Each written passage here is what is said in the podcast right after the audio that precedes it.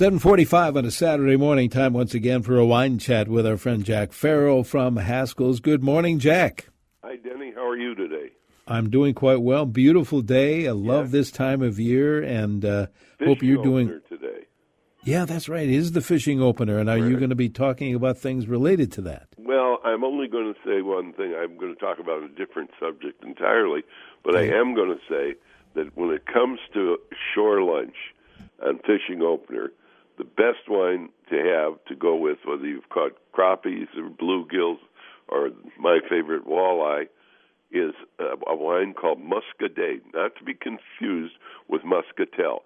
Muscadet, M U S C A D E T, is an area in the Loire Valley of France, right as the Loire goes into the uh, Atlantic Ocean. That whole area going upriver there is called Muscadet and they make a marvelous light little wine with good acidity, nice balance, and in my mind, it goes absolutely perfect with your shoreline walleye. It, and the marvelous thing about Muscadet is they're very inexpensive. It's hard to find one that's over fourteen dollars. So you can get them generally for about ten or twelve dollars a bottle, and they are absolutely delicious and a perfect wine to have with walleye, whether you're having a shore lunch or you're frying it at home uh, or, or sautéing it, however you plan on cooking the walleye.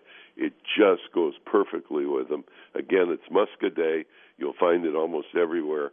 Uh, there's some real good ones. I had a good friend once, uh, the Marquis de Goulaine, who made wonderful Muscadet, and he was so proud of the fact he could have uh, the lines of England and the fleur de lis of France on his coat of arms because his family settled something in the Hundred Years' War back in with Joan of Arc in the uh, 15th century. But uh, I fall, fell in love then with Muscadet. I still am, and I, like I say, if you had all the money in the world to spend and you're going to have shore lunch, have Muscadet. It is a delight, and you'll be so happy you discovered that white wine. But what I'm going to talk about today, a good friend of mine, Steven Spurrier, uh, died a few months ago. And Steven was just a, a fixture in the wine industry for many, many years. And what he's best known for is 45 years ago, this next week, he decided to have, he had a French wine shop in Paris. He was a British chap. And he had this French wine shop in Paris, and he and his American friend, uh, Patricia Gallagher, decided it'd be kind of fun to compare French wines with American wines and see what the results were. And so they began something that is called now the Judgment of Paris. And what they did is they Patricia went to California and picked out a bunch of wines, and uh, Steven invited some of his colleagues in uh, France to submit their wine. And what they compared was California Cabernet to French Bordeaux, and California Chardonnay to uh, white Burgundy. And as you all know from listening to me babble on all these years, uh, all the uh, Burgundy that comes from France is 100% Chardonnay. So they were comparing the Chardonnay of Burgundy to the Chardonnay of California, and uh, the Cabernet of California to for, for uh, to Cal- the California Cabernet to Bordeaux's uh, blend. And Bordeaux blend is pretty much all Cabernet. They'll have a little Cabernet Franc, some Merlot, etc. It depends where it's from. But they stuck with the wines they picked were primarily Cabernet derivative. And the, the wines were Stag's Leap from California, Ridge, Heitz Wine Vineyard, Clos de Val, Mayacamas, and Freemark Abbey. The uh, red ones from France – where Chateau Mouton Rothschild, now mind you, that's a first growth, which means it's the top of the top. Chateau Montrose, Chateau Haut-Brion, another first growth, and Chateau Leoville Las Cases. Both of the Montrose and Leoville are kind of what we would call almost super seconds. Uh, then in the white wines from California, they had Chateau Montelena, Chalone, Spring Mountain, Freemark Abbey, David Bruce, and the whites of Burgundy were Meursault from Guy Roulot, which is I think makes the best Meursault. Beaune from Joseph Drouhin, but their vineyard in Beaune was Clos Lemouche. Batard Montrachet, which is uh, in the, elevated into the clouds by Ramonet, and Puligny Montrachet Les Pucelles by Domaine Leflaive. So the judges had at it, and what judges they had? They were all French. Uh, they had uh, the head of the Appellation d'Origine, France, uh, the a French publisher, the head of the French Wine Institute. There was, of course, Patricia Gallagher, who organized it. Odette Kahn, who was the editor of the Revue de Vin of France. Uh, the a famous restaurateur from uh, Taillevent, uh, Steven Spurrier, the host, of course, uh, the head of Chateau Giscours, which is a Margaux and very highly thought of property in Bordeaux. The had a waiter, the sommelier at Tour d'Argent, which is a famous French restaurant right on the Seine. Uh, the head of Domaine Romanée Conti, and uh, the head of the restaurant Taillevent. Now that was one panel, and the testing was performed, and the judges were told to grade on a 20 point scale, which they did, and the overall ranking came out. And what a shock it was. Guess which one won? Stag's Leap Vineyard from California. Who came in second? Chateau Mouton Rothschild. Third, Chateau Haut-Brion. Uh, and in the uh, uh, white wines that came in, who came in first? Chateau Montelena. Now, Chateau Montelena is made by, uh, or was made at that time by uh, Grgich, and I'm sure you, you all who are interested in wine are aware of Grgich Hills, which is a California producer, and he made that uh, white wine that, that staggered everybody. Well, one of the reporters that was invited to this, because Spurrier was always good on publicity, happened to work for the New York Times, uh, and uh, as well as Time Magazine. Well, he reported it in Time Magazine, and we were off to the races. With all of a sudden, this shocking news. Up until this point, it was generally conceded all over the wine world that uh, French wines were far superior to any wines anywhere else in the world. They were the best, the Reine-Nemoi, the Pic.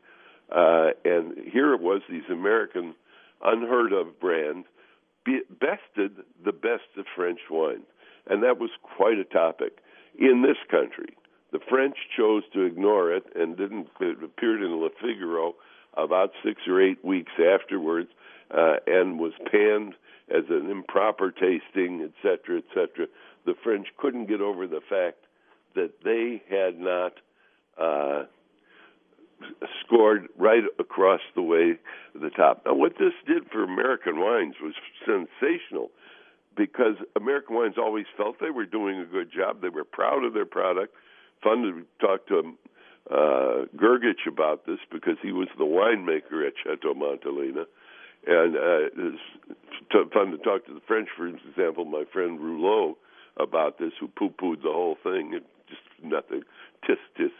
At any rate, but what it did was set California wines on the path that they've come to today, where they're recognized all over the world as some of the finest wine produced in the world.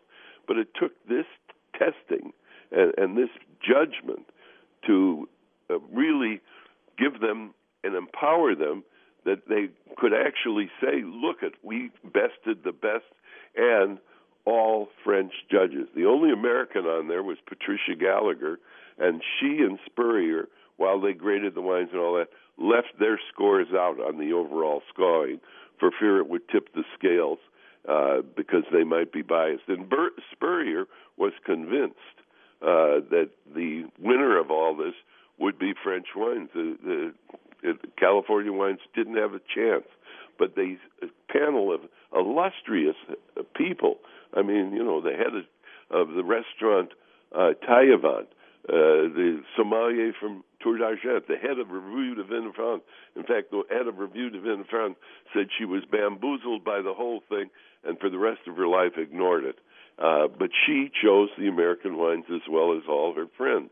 And what this did was uh, make valid the claims California was making. One of the happiest men I ever met uh, uh, right after this was Robert Mondavi. Bob said, you know, I always knew it. I knew it. I knew it when he broke from his family in '68 and started his own winery uh, out of their family winery, which was Mondavi, C.K. Mondavi. Uh, he knew that we would be the great wine country that we really are, and we've proven that. You know, not only in California but in Oregon and other places as well. But the fact of the matter is, it finally made California wines who had been jumping around like an ignored teenager saying, "Hey, look at me, look at me, I'm here, here," and no one paid much attention to him.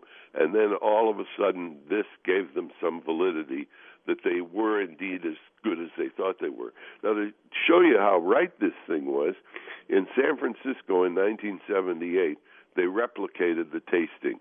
This time with American judges and about half and half, half French, half American. Once again, USA won. Uh, they, uh, uh, it was in January of '78, and uh, Stag's Leap came up on top again, and they said, "Well, uh, the Americans were, of course, thrilled with that. The French poo-pooed it. Then they went on to do it again in '86 and '96, and believe me, so after they did it at the end of 10 years, 20 years, and then 30 years, and the American wines held up that well for those 30 years to still win the thing uh, 30 years later. I mean, it was an incredible moment for California wines, and thank heavens that guy from the uh, Time magazine was there, and they wrote a little blurb on it in Time magazine, which of course uh, ensured that the results would be seen worldwide. And like I say, it was a sense of empowerment. You can't get over the difference in the wine business uh, right after that happened as to right before it. Uh, the uh, it, it just changed everything. And the reason it changed everything is all of a sudden California wines had some credibility. They always thought they did, but they, they did have some credibility. There's even been movies done about it and everything else. And if the Paris went from the Paris wine tasting to the Judgment at Paris, and there you have it, a wonderful testament to the fantastic quality that is produced in our own country here in California uh, of the wines therein. Fantastic they, story. Yeah, I love that story. It, it, it's so true. I mean, I, the change in in mentality, uh, Denny, of the winemakers was absolutely something to behold. Uh, if you saw them a week before this tasting, they, they were proud of their wines and everything. But boy, if you saw him a week after, it was like your son just graduated magna cum laude from the university. Fantastic, Jack. I know we have to run, but let's uh, let's talk about Haskell's, where you can find some marvelous wines that won't uh, cost you a load of money. That's right. And if you're looking for that Muscadet to go with your walleye, look no further than Haskell's. Haskell's has literally thousands, no tens of thousands of wines available, and they're available at great prices. Stop in and visit the vineyards of the world at Haskell's. There's a Haskell's near you where you can save on wine. There's Haskell's in Bloomington, Excelsior. There's a Haskell's in Faribault, right off of 35. Our super cellar up in Maple Grove is not to be missed. In downtown Minneapolis, there's free parking on Saturday and Sunday. There's a Haskell's at Ridgedale, Plymouth, St. Paul's Highland Village, Stillwater, White Bear Lake, and Woodbury, too. And if you can't come in, go to Haskells.com. And don't forget, we do deliver. Fantastic. Jack, let's do this again next week. You know, Denny, I'm going to look forward to it. Jack Farrell from Haskell's. Next hour on CCO, Master Gardener Teresa Rooney will be answering your lawn and garden questions here on News Talk 830 WCCO. Right now in the Twin Cities, 51 degrees.